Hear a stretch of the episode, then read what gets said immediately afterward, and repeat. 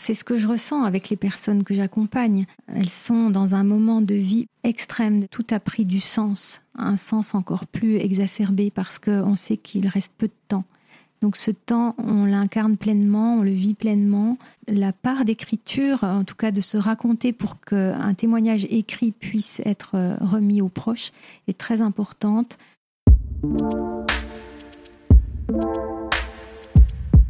Tu es le nouveau Rockefeller, un philanthrope. Qu'est-ce que ça veut dire Ils veulent changer le monde. Quelle drôle d'idée Dans un esprit philanthropique. Vous pouvez répéter Philanthropique. Euh, euh, philanthropique. Je vais donner un peu de pognon. Et finalement, quand beaucoup de gens aujourd'hui me disent mais comment fais-tu pour avoir cette humanité? Eh ben, je leur réponds très simplement. Je leur dis c'est ce goût de l'amour, ce goût donc qui m'a poussé à me mettre au service euh, de la communauté, à faire le, le don, le don de, de, de soi. S'emparer d'un mot qui porte l'amour de l'humanité comme message, en saisir tout le sens et la complexité en toute simplicité, découvrir des hommes et des femmes qui s'engagent, écouter leurs histoires et enchanter le monde avec authenticité. Bienvenue dans Philanthropio, le premier podcast francophone qui raconte la philanthropie et dans lequel je vais à la rencontre de ceux qui la font. Bonjour à tous, je suis Charlène Petit et aujourd'hui je reçois Christelle Cuinet, une femme de lettres qui a fondé l'association Traces de vie ayant pour mission d'accompagner gratuitement par l'écriture les personnes malades ou en fin de vie, âgées, isolées ou encore en situation de handicap. J'avais envie d'initier une série d'entrevues avec des acteurs qui se battent pour défendre des causes orphelines, c'est-à-dire méconnues et sous-financées. Celles qui n'ont pas pignon sur rue et qui ne sont pas naturellement présentes dans l'esprit des donateurs par manque de visibilité ou tout simplement parce qu'elles semblent moins attrayantes. C'est notamment le cas des services qui accompagnent la fin de vie. Je vous propose donc un coup de projecteur sur le métier de biographe hospitalier, un métier en pleine structuration en France. J'ai entendu un jour qu'écrire, c'était conduire notre passé vers le présent. C'est aussi donner du sens à une vie. Je vous laisse en juger par vous-même et vous souhaite une bonne écoute. Bonjour Christelle Cuinet. Bonjour Charlène. C'est un plaisir de vous recevoir au micro de Philanthropio pour parler de votre changement de carrière et de votre nouvelle mission de vie à travers la mission de l'organisme que vous avez fondé. Vous êtes professeur de lettres de formation et avez enseigné jusqu'en 2016. L'écriture, c'est toute votre vie, c'est même le pont entre votre vie d'avant et celle d'aujourd'hui. Vous avez quitté l'éducation nationale pour vous consacrer entièrement à l'association Traces de vie euh, que vous avez créée en 2011 et qui a pour mission d'accompagner gratuitement par l'écriture les personnes malades ou en fin de vie, âgées, isolées, en situation de handicap, traumatisées ou confrontées à la situation d'un proche. Donc il s'agit euh, de l'entourage familial, des fratries, des aidants. En 2018, un documentaire qui s'intitule À la mort, à la vie a été tourné sur votre travail euh, pendant un an. Et en 2019, vous avez euh, reçu le coup de cœur du jury du prix Solidarité du magazine Version Féminin. Vous en avez reçu beaucoup d'autres, mais notamment celui-ci. Et en octobre 2021, vous avez publié aux éditions Michel Lafon Se sentir vivant, un formidable témoignage qui retrace la genèse de votre reconversion professionnelle et de votre association. Alors c'est un petit peu le sujet dont on va parler aujourd'hui. Mais pour commencer, j'aimerais que vous nous racontiez un petit peu comment la graine de votre projet a germé. Votre changement de parcours, c'est un petit peu une histoire de prédestination, mais aussi de prémonition. Effectivement, je pense que plusieurs facteurs ont favorisé ce changement professionnel. Le premier, je dirais que c'est dans ma famille, puisque j'étais amenée plus jeune à accompagner mon grand-oncle qui était missionnaire en Afrique et qui me racontait des histoires euh, de ses périples là-bas. Et puis ma grand-mère aussi, que j'ai accompagnée sur sa fin de vie. Donc euh, j'avais repéré que les anciens, en tout cas euh, les anciens comme je les appelle, me racontaient des choses qu'ils ne racontaient qu'à moi. Et puis euh, j'ai eu aussi l'occasion, un peu plus tard, âgée d'une trentaine d'années, d'accompagner ma meilleure amie dans sa fin de vie, de prendre conscience à ce moment-là de ce qu'étaient les soins palliatifs et des douleurs, des non-dits qu'il y avait dans ce, dans ce moment de la vie où l'on va bientôt partir et où la pudeur empêche de dire des choses aux familles, aux proches. Et à cette époque-là, je, je, ne l'ai pas accompagné par l'écriture, je l'ai, simplement accompagné par la lecture d'ouvrages, je lui faisais des massages, mais j'avais conscience de cette souffrance et je me suis dit peut-être qu'un jour je, je ferai quelque chose en soins palliatifs, mais je ne savais pas encore quoi. Et puis en 2010, le projet s'est dessiné un soir pas comme un autre. Euh, j'ai eu cette idée, j'ai tricoté un petit peu toute la nuit dans ma tête euh, les compétences que j'avais acquises avec mon métier de, d'enseignante. Avec ma formation littéraire. Et puis l'écoute, qui était quelque chose d'important pour moi. J'avais toujours adoré accompagner les anciens, les, personnes âgées. Et je me suis dit, ben voilà, je crois que c'est le moment de, de proposer un travail d'écriture aux personnes en soins palliatifs et aux personnes malades.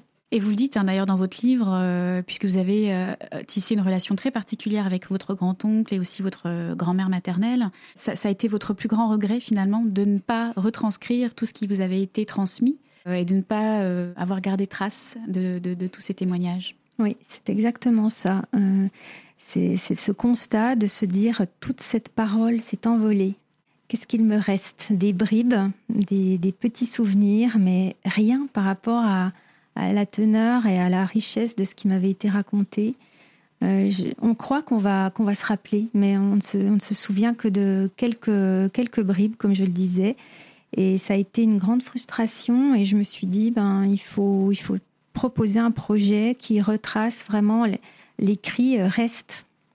Et puis, il y a l'objet livre aussi qui est important pour moi, hein, puisque j'adore les livres depuis mon enfance. Il n'y a rien de plus beau qu'une belle bibliothèque bien remplie. Et euh, ces livres euh, voilà, vont, vont, en tout cas voyager ensuite. Ils vont rester dans la famille. Ce sera une trace de cette transmission. Et vous êtes passionné de correspondance également. Vous avez beaucoup euh, entretenu des, des, relations épistolaires finalement avec votre grand-oncle. Oui. Et aussi avec une de ses amies, je crois. Oui. Qui travaillait dans l'humanitaire. C'est ça. Marthe, Marthe Frega, qui travaillait pour les léproseries en Afrique, que j'ai connue euh, quand j'étais jeune. J'avais peut-être 8 ou 9 ans quand je l'ai connue et on a eu une relation euh, très forte. C'est une femme, je pense qu'on s'est reconnu. On s'est peu vu dans notre existence, mais on s'est écrit. Et puis j'ai eu la chance aussi, euh, ça je ne l'ai pas raconté dans mon livre, mais j'ai eu la chance de proposer à mon grand-oncle sur la fin de sa vie de le ramener voir cette femme et ils ont passé une semaine ensemble. J'étais avec ma maman, on, a fait une semaine à quatre et on les a vus euh, heureux de se retrouver. Et ils ne se sont plus jamais revus, mais ils ont passé cette semaine ensemble. Euh, c'était chouette. Alors, vous avez euh, inventé le métier de biographe hospitalier, qui consiste donc à retranscrire la parole de personnes en fin de vie ou malades dans un livre qui sera remis à leurs proches. C'est en quelque sorte un, accoucheur de mots, euh, un passeur de mémoire. Comment décririez-vous votre métier et quelles sont les compétences nécessaires à sa pratique? Alors, je voudrais juste revenir sur... Euh, parce que quand vous dites que je l'ai inventé, ce métier, en fait, il existait déjà puisqu'il y avait euh, Valeria Milewski qui avait créé Passeur de mots, Passeur d'histoire. Simplement, je la, je la connaissais pas quand j'ai quand j'ai pensé à mon projet et c'est une amie qui m'a dit mais tu sais ce métier existe et donc euh, Valéria travaillait euh, davantage en soins palliatifs adultes. Et puis ensuite, quand j'ai commencé, je me suis vite tournée euh, vers les enfants. Enfin, j'ai accompagné adultes et enfants. Voilà, je voudrais quand même rendre à, César ce qui lui appartient. Donc, Valéria était la pionnière en France. D'ailleurs, on, est en contact avec Valéria. Bah, pour revenir aux compétences, il en, il en faut de multiples parce qu'il y a déjà des compétences techniques qui sont celles de l'écriture, bien sûr. C'est pas une mince affaire finalement parce que je vois que je suis en train de former des biographes qui n'ont pas forcément un bagage littéraire à, proprement parler, qui n'ont pas forcément fait d'études littéraires. Parfois, je me rends compte que c'est un problème hein, pour certaines. Il faut évidemment des compétences d'écriture, mais pas que, puisque le métier tel que je l'ai en tout cas envisagé est de respecter au maximum la parole de la personne. Malgré tout, il faut passer d'un témoignage oral à un témoignage écrit. Il y a tout un travail subtil d'écriture euh, qui est de respecter, de ne pas dénaturer, mais quand même de faire une production qui se lise euh, facilement et qui soit agréable euh, à la lecture. Donc euh, ça, c'est la première chose, c'est ces compétences techniques euh, à acquérir. Ensuite, euh, les compétences humaines, évidemment, il y en a de multiples. Hein, L'altruisme, la bienveillance, je dirais beaucoup d'humilité aussi, savoir se, se, mettre à l'écoute.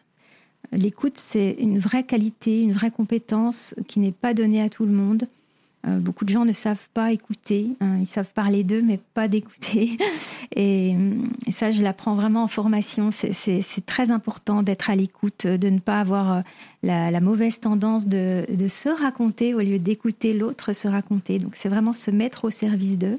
Et puis, euh, c'est évidemment beaucoup d'engagement et d'adaptabilité, puisque on, s'adapte à une personne malade qui subit des soins. Et donc, euh, voilà, on est à son service, euh, on s'adapte à son rythme, à sa maladie, aux, soins qui lui sont administrés. Et il faut beaucoup de flexibilité pour faire ce métier. Vous parlez aussi de neutralité bienveillante ou comment trouver la bonne distance finalement avec euh, celui que vous appelez le narrateur hein, et non le malade. Ne pas trop s'attacher euh, et en même temps pour faire preuve d'empathie. Comment on gère ça dans une relation euh, biographe-narrateur Oui, c'est une vraie question. Je dirais que la neutralité est très importante, même si on sait très bien qu'on ne peut jamais être totalement neutre. Il y a des gens avec qui on aura un meilleur feeling qu'avec d'autres voilà, mais il faut passer outre euh, le, jugement, par exemple. Hein. on n'est jamais dans le jugement, évidemment.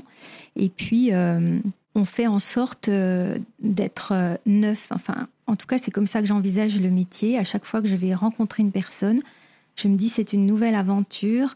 Je suis dans l'ouverture totale. Je ne m'imagine rien en amont. Je ne prévois rien. Je n'anticipe rien. Je ne prépare pas mes entretiens, mes interviews. Tout se fait vraiment euh, dans, dans la spontanéité et l'intuition qui est vraiment une part importante aussi du métier, je dirais. Quand on est vraiment dans l'écoute de l'autre, il y a une espèce d'alchimie qui se produit dans ce, moment, dans, ce, dans cette dualité, ce, moment à deux. On, ressent beaucoup de choses en fait, qui nous permettent de nous adapter, de euh, voilà, de faire des propositions aussi. Si la personne est, fatiguée, si elle ne trouve pas ses mots, on peut l'aider à accoucher de, certains, de certains mots. Euh, la plupart du temps, ce n'est pas nécessaire. Les gens ont beaucoup de choses à raconter par eux-mêmes, sans notre aide, mais parfois on a aussi des personnes qui ont des problèmes cognitifs, donc euh, on, les aide un petit peu plus.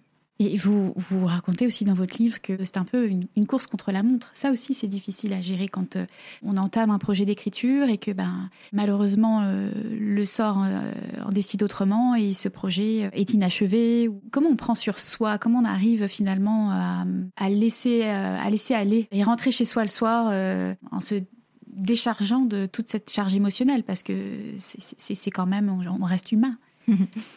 oui, ce que je cherche à faire, euh, ce que je ne cherche pas à faire justement, c'est ne, ne rien prévoir, comme je le disais.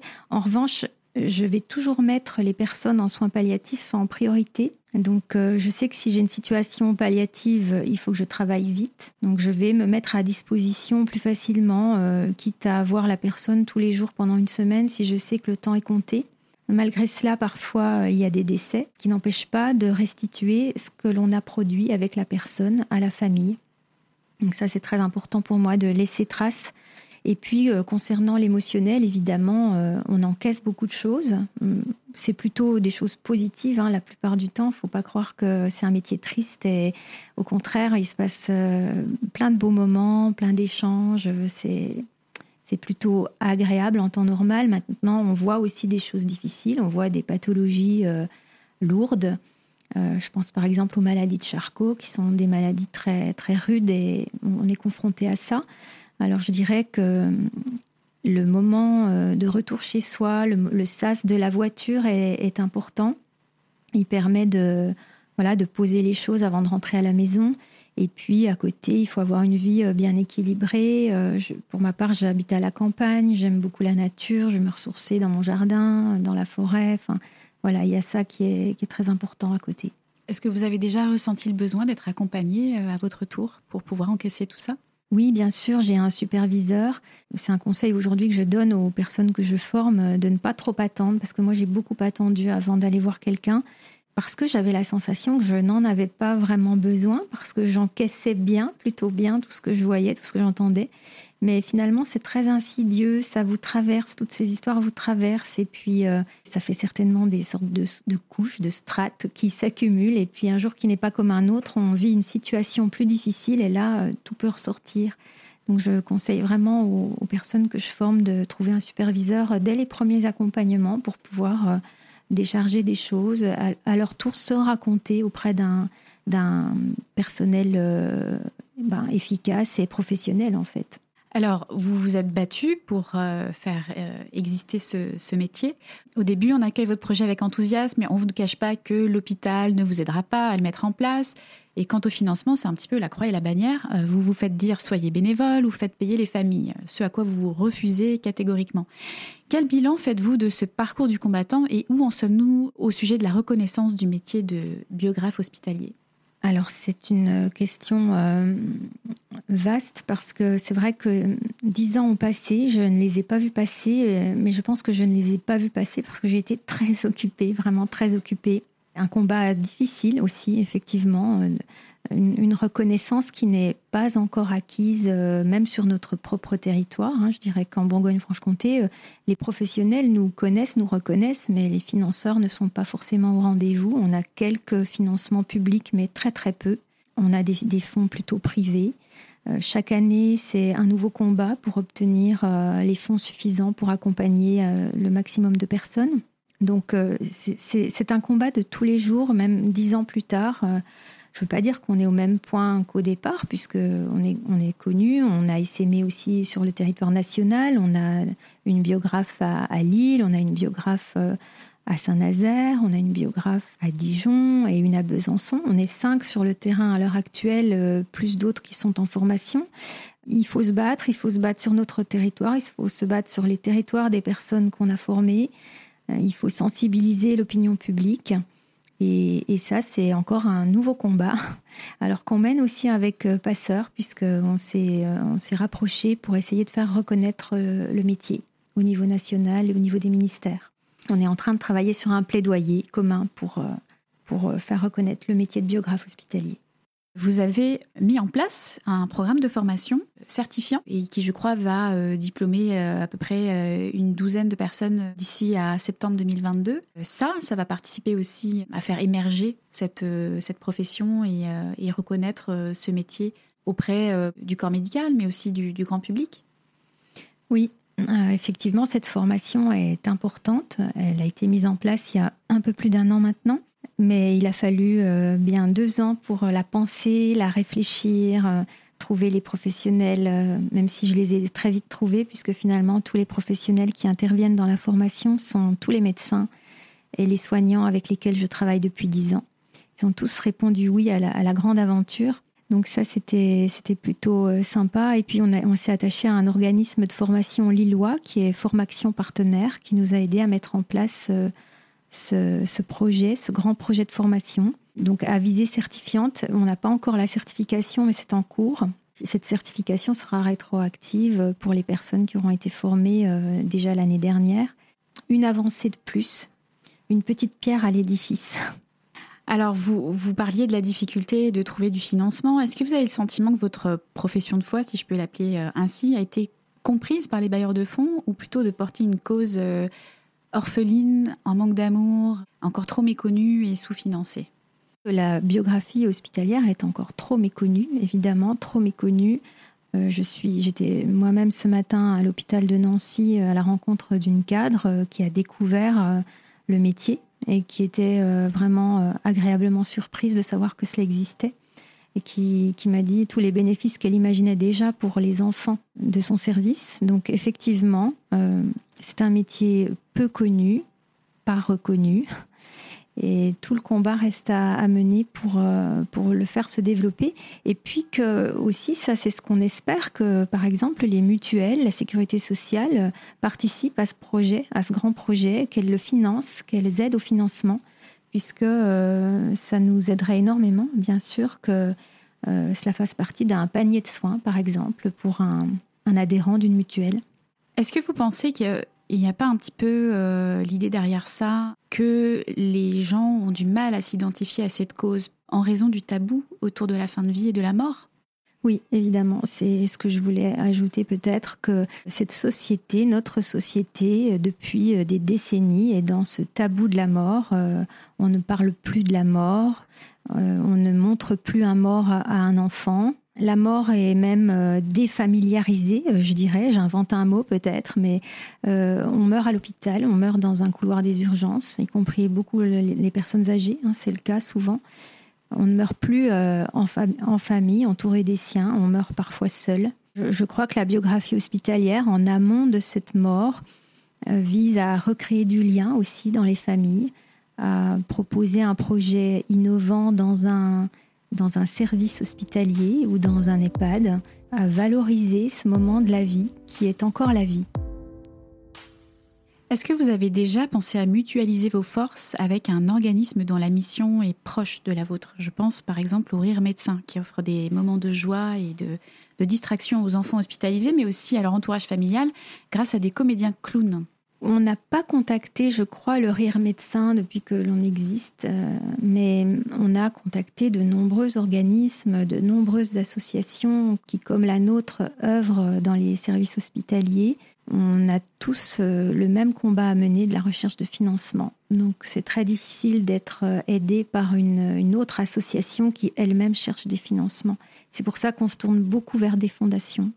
Mais peut-être qu'en créant euh, un programme conjoint, euh, ça pourrait avoir un effet de levier auprès de bailleurs de fonds euh, ou une mutualisation pour créer un événement bénéfice ou quelque chose qui pourrait être gagnant-gagnant finalement pour les deux.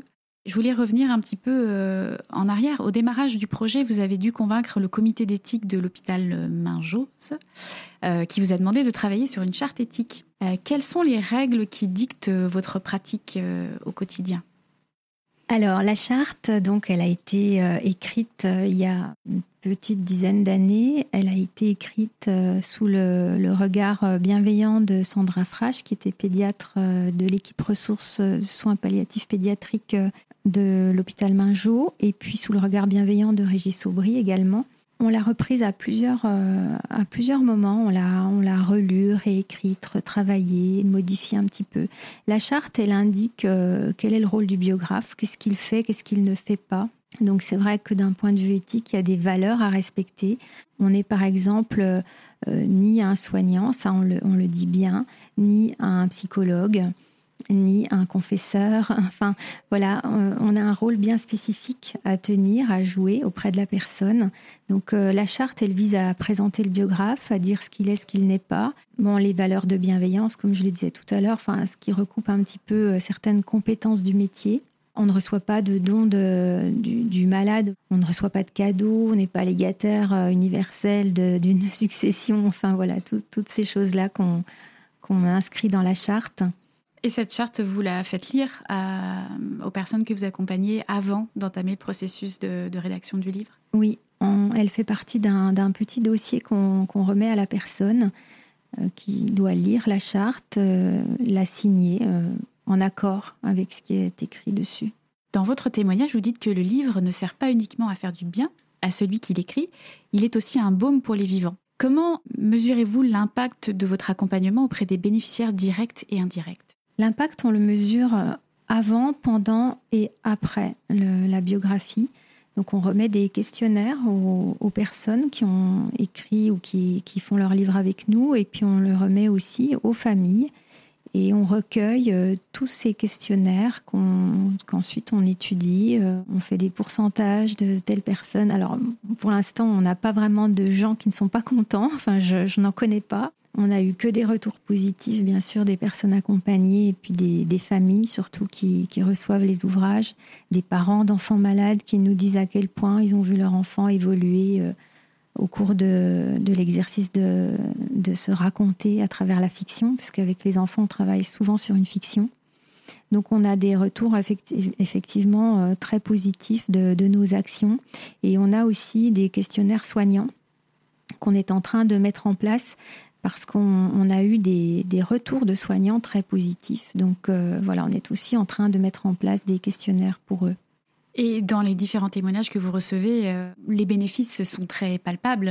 certaines personnes disent Mon Dieu, c'est extraordinaire, j'ai l'impression d'avoir découvert mon père, euh, d'en avoir plus appris dans, ce livre qu'en en 50 ans, ou, des personnes qui disent que ce, projet d'écriture a permis de, de, prolonger de quelques jours ou quelques semaines la vie de la personne il y a un côté un peu intangible dans tout ça euh, parce que bon, ben, on peut pas euh, avoir des, indicateurs euh, très objectifs, mais les témoignages permettent quand même de, prouver la valeur de, votre travail et les, bienfaits que ça amène, pas seulement pour le, le, patient, pour le malade ou la personne en fin de vie, mais aussi pour, pour l'entourage.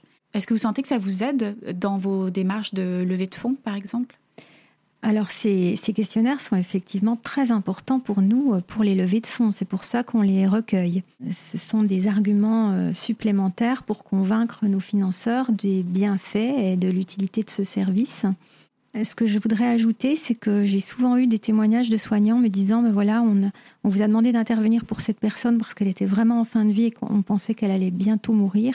Et puis le fait d'être dans un projet d'écriture et de savoir qu'elle allait transmettre à ses proches, alors on ne sait pas dire si effectivement c'est ce projet qui a provoqué cela, mais la personne va vivre un mois de plus, deux mois de plus, va réinvestir son temps présent, va revoir ses proches, va pouvoir parler de son livre. Euh, voilà, on a vu des choses comme ça. Et puis, euh, je, me souviens aussi d'Evelyne qu'on voit dans le documentaire. Evelyne, elle était en fin de vie, suivie en soins palliatifs par euh, l'hospitalisation à domicile. Et Evelyne avait dit à ses filles, de toute façon, j'attends mon livre et je meurs. Et puis, euh, j'ai eu un coup de fil à la maison de son infirmière euh, référente qui m'a dit Quand est-ce que vous pensez donner le livre à, Evelyne? Je lui ai répondu ben, Normalement, c'est prévu la semaine prochaine. Elle m'a dit Ce sera trop tard. Donc, j'ai appelé l'imprimeur. Le livre était fini. On a fait des pieds et des mains. Euh, dans la journée, je suis allée récupérer les livres. Je les ai emmenés à Evelyne. Je l'ai vue sur son lit d'hospitalisation dans son domicile. Elle était vraiment en fin de vie. Euh, j'ai eu le temps de lui remettre son livre, de lui parler, de le, lui montrer, même si ses yeux étaient déjà un peu partis. Et puis, euh, elle est décédée euh, deux heures plus tard.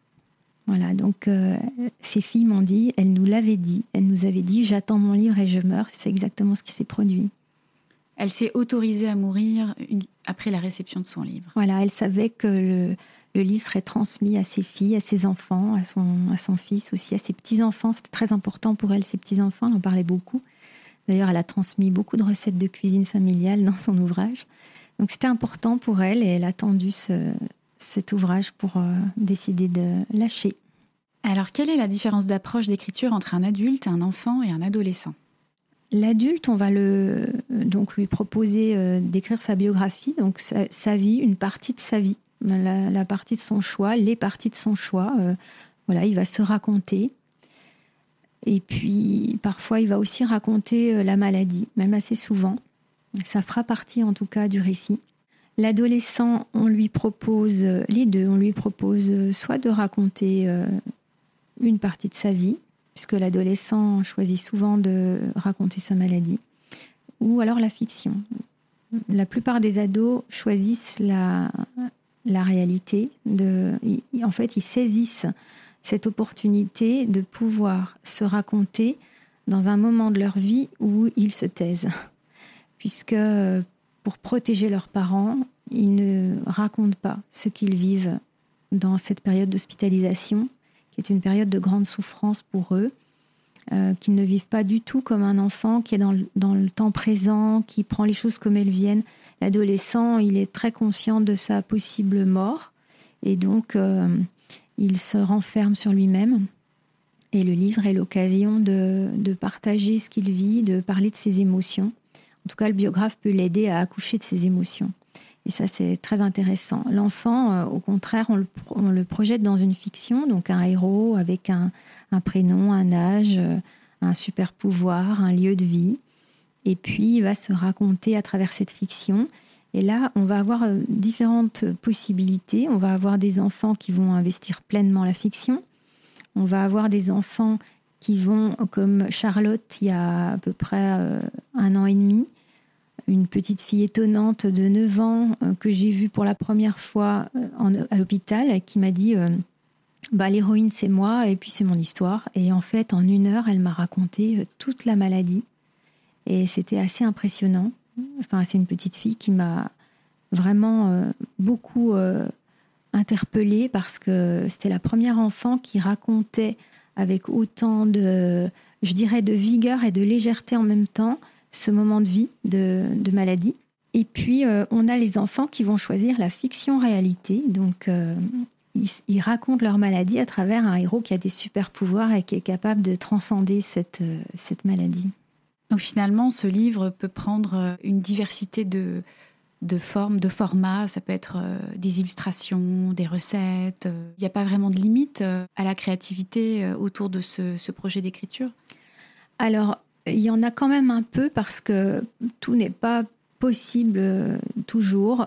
au niveau des formats, on, a par exemple parfois fait des formats un peu exceptionnels, mais qui demandaient beaucoup de travail et puis d'inventivité et qui n'était pas facile à la manipulation. Je pense à un projet euh, de quelqu'un, on avait fait un grand livre en A3 avec de très belles aquarelles qu'il avait produites pendant le, parcours, mais ça n'a pas été un projet facile à, réaliser. Aujourd'hui, on se recentre un petit peu plus sur des formats classiques, entre guillemets.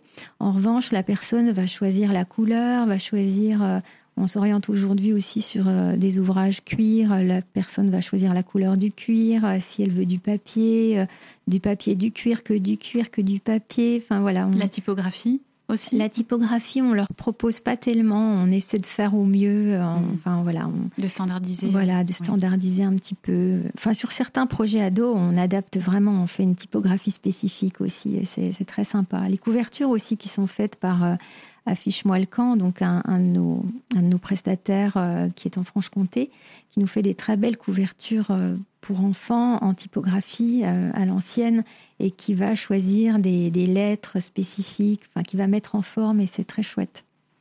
Alors, je ne peux pas m'empêcher de vous poser la question, mais est-ce que vous avez déjà songé à recourir à l'audio pour transmettre les histoires des narrateurs? Alors on y a songé, même si pour nous le livre reste l'objet principal l'objet de transmission, l'objet qui reste. Euh, maintenant, on, voilà, on ne propose pas spécifiquement l'audio.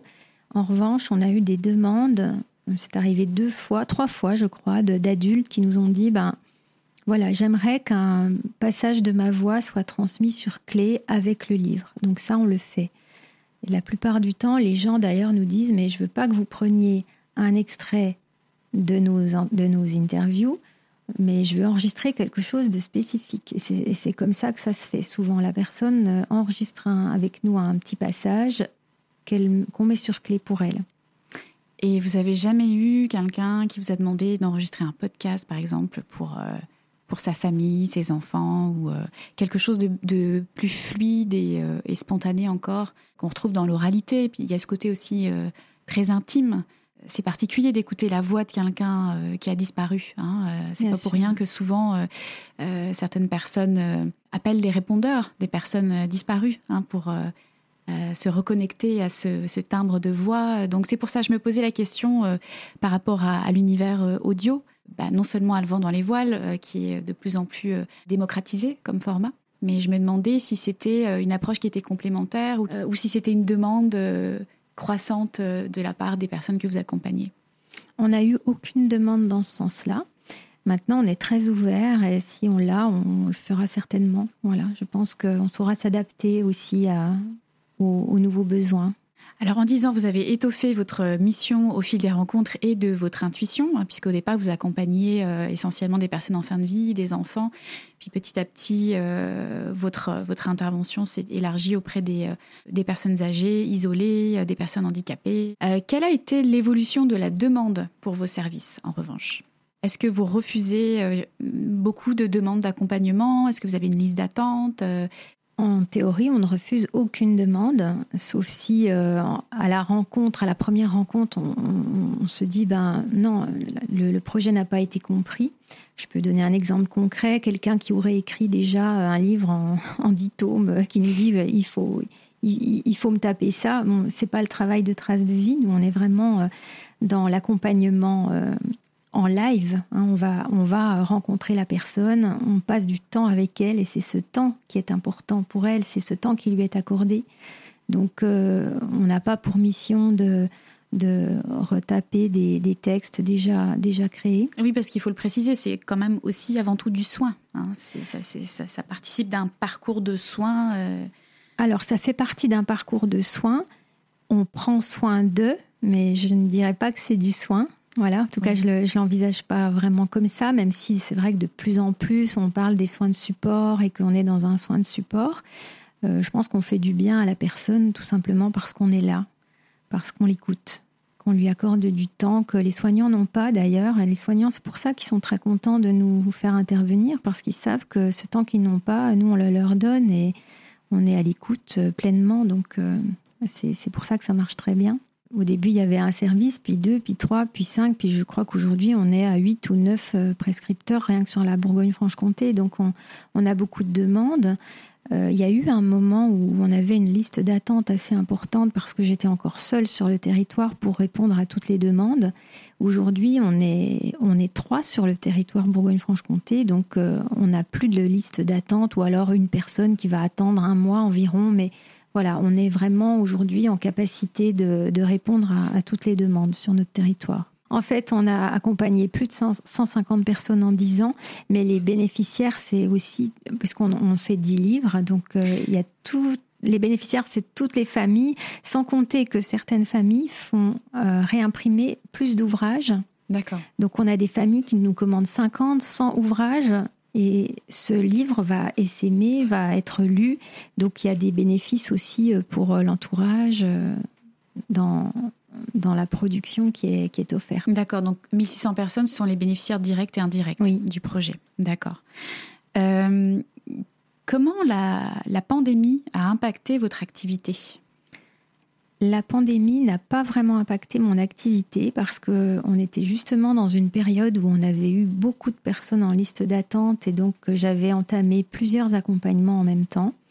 Euh, ce qui fait qu'au moment de la pandémie, euh, il y a quelques accompagnements qui ont été terminés par téléphone. Ça, on a pu le faire. Heureusement qu'on a pu le faire parce que avec quelqu'un qui aurait eu des difficultés d'élocution, ça n'aurait pas forcément été possible. Mais là, euh, ça s'est plutôt bien passé dans ce sens-là. Et puis j'avais beaucoup de travail d'écriture puisque j'avais accompagné plusieurs personnes en même temps, j'avais tous les livres à faire, ce qui fait que dans la période de confinement, j'ai passé beaucoup beaucoup de temps derrière mon écran à travailler les, ouvrages en question. Et puis euh, j'ai fait quelques accompagnements par téléphone, y compris un enfant d'ailleurs en soins palliatifs. Et on a pu finir son livre avant son décès. Est-ce que vous avez accompagner des personnes en fin de vie malades du Covid, par exemple, et permis aux familles qui n'avaient pas la possibilité euh, d'être présents pour leurs derniers jours de, de traverser finalement cette épreuve alors, je n'ai pas accompagné de personnes en soins palliatifs qui avaient le Covid, mais j'ai accompagné deux personnes en soins, trois personnes en soins palliatifs pendant cette période de, confinement. Euh, simplement, elles étaient en, soins palliatifs, mais à domicile. Donc, euh, c'est des personnes qui ont, qui avaient la chance entre guillemets d'être accompagnées de leur famille, qui n'étaient pas isolées à l'hôpital. Et j'ai pu euh, terminer les accompagnements dans ce sens-là, parce qu'à l'hôpital, effectivement, je ne pouvais plus intervenir, tout était fermé. Alors vous l'avez un petit peu mentionné tout à l'heure, euh, vous avez euh, essaimé euh, sur le territoire. Actuellement, donc vous êtes trois biographes au sein de l'association. vous offrez des accompagnements à Dole, Dijon, Besançon, Lille, Nantes. Quels sont vos objectifs de croissance et quelle est votre vision pour la prochaine décennie? Alors on est trois sur le territoire Bourgogne-Franche-Comté et puis il y a donc deux autres personnes sur les territoires de Lille et sur Saint-Nazaire. Donc on est cinq ce que je souhaite pour les dix ans à venir, c'est de former chaque année au moins huit personnes nouvelles sur d'autres territoires, euh, de développer le service en pédiatrie, ce serait très chouette parce que je me rends compte de tous les bénéfices que cela apporte, euh, mais pas que, en pédiatrie, en, soins palliatifs, dans des unités aussi euh, de cancérologie hein, ou de d'hématogreffe par exemple, c'est aussi je vois, j'ai fait un, bon travail d'accompagnement en, service d'hématogreffe adulte. Ça marche très bien parce que ce sont des gens qui sont enfermés pendant plusieurs semaines et qui sont vraiment en souffrance de cet isolement. Donc, euh, c'est vraiment des services où on peut intervenir. On, espère qu'une chose, c'est de grandir, de se développer, mais surtout d'être reconnu et d'être soutenu financièrement dans notre, euh, dans notre travail.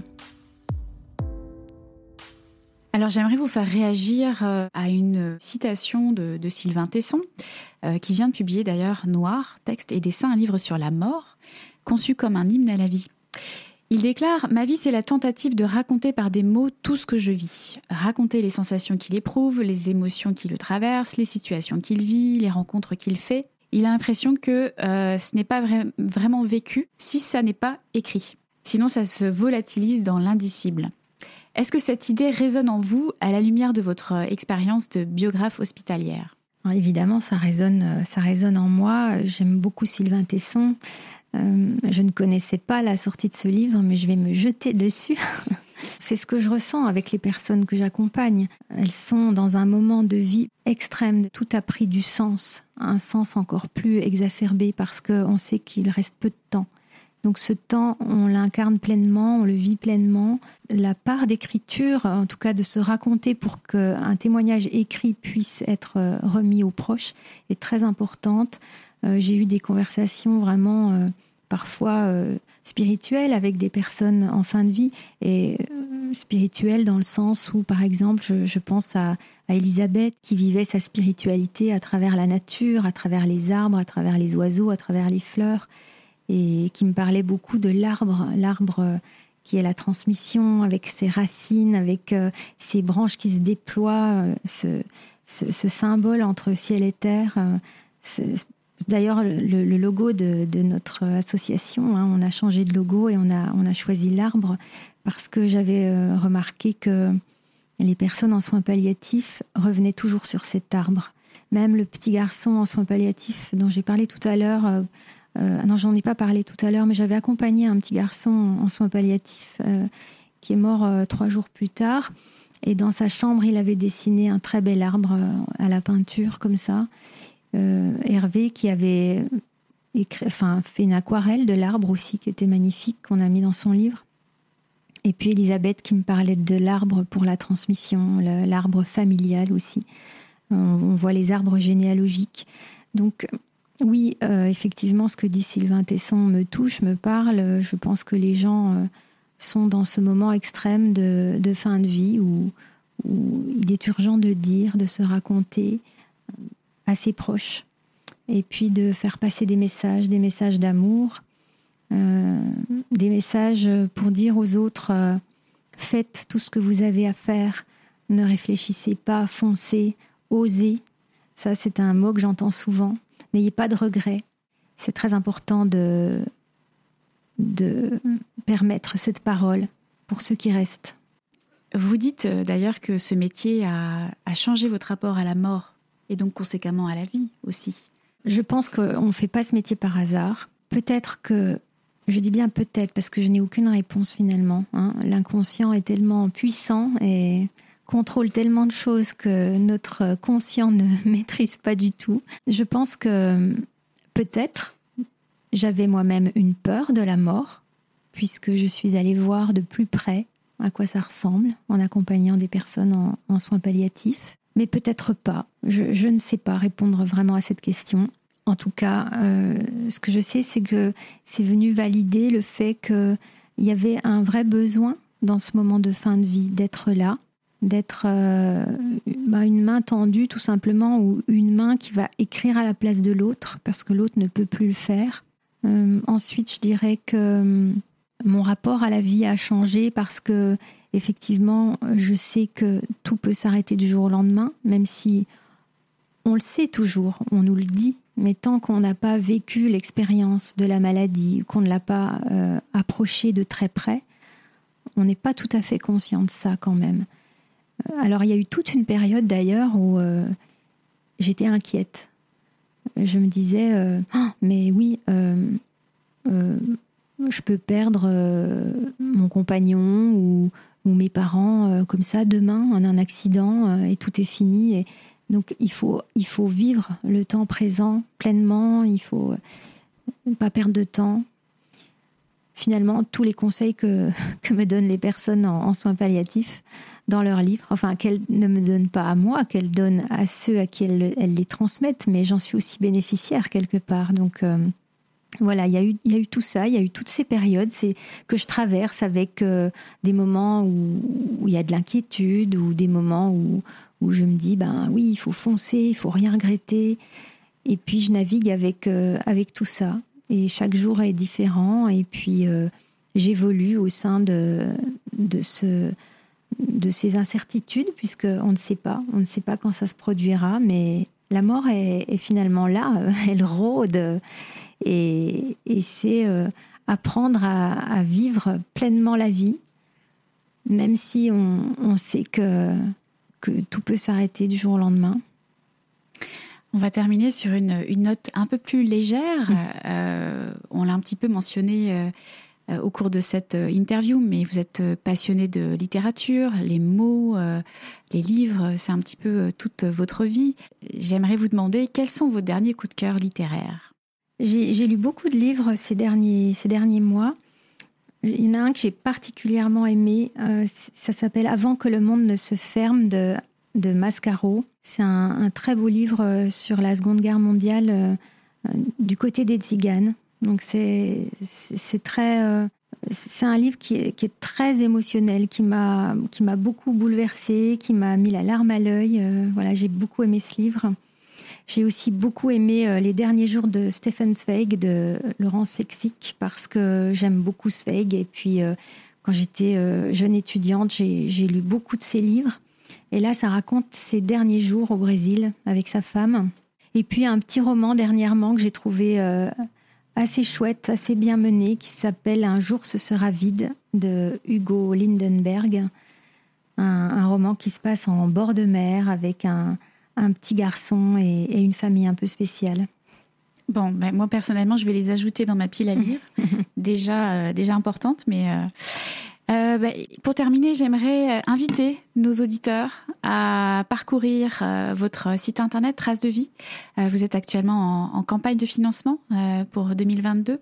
Alors voilà, ça me semblait important d'inviter nos auditeurs à, à, se renseigner parce que euh, quand j'ai découvert votre projet, j'ai tout de suite eu envie de recueillir votre témoignage et euh, d'offrir une fenêtre de, visibilité à cette cause, parce qu'on peut appeler ça une cause, hein, une cause comme une autre, qui euh, est certes moins populaire, moins visible, mais j'avais envie de mettre un coup de projecteur sur cette initiative qui est en train de d'essaimer un petit peu partout et puis de, se structurer aussi. Alors voilà, donc j'invite les auditeurs à faire un don et on peut aussi lancer un appel euh, aux bailleurs de fonds, que ce soit des, fondations ou des entreprises, euh, de, de, vous contacter si elles sont interpellées. Euh, par, parce qu'elles ont entendu. Vous avez également une newsletter à laquelle vous pouvez vous abonner et puis vous êtes présent sur les différents réseaux sociaux, notamment Facebook.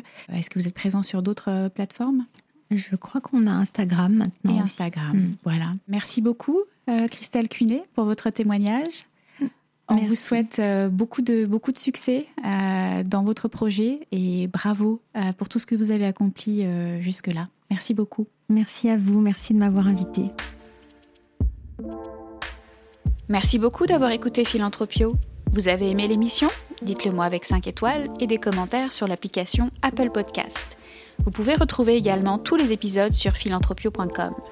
Si vous souhaitez réagir, écrivez-moi à charlène at philanthropio.com. À bientôt pour dérouler le fil de nouveaux récits.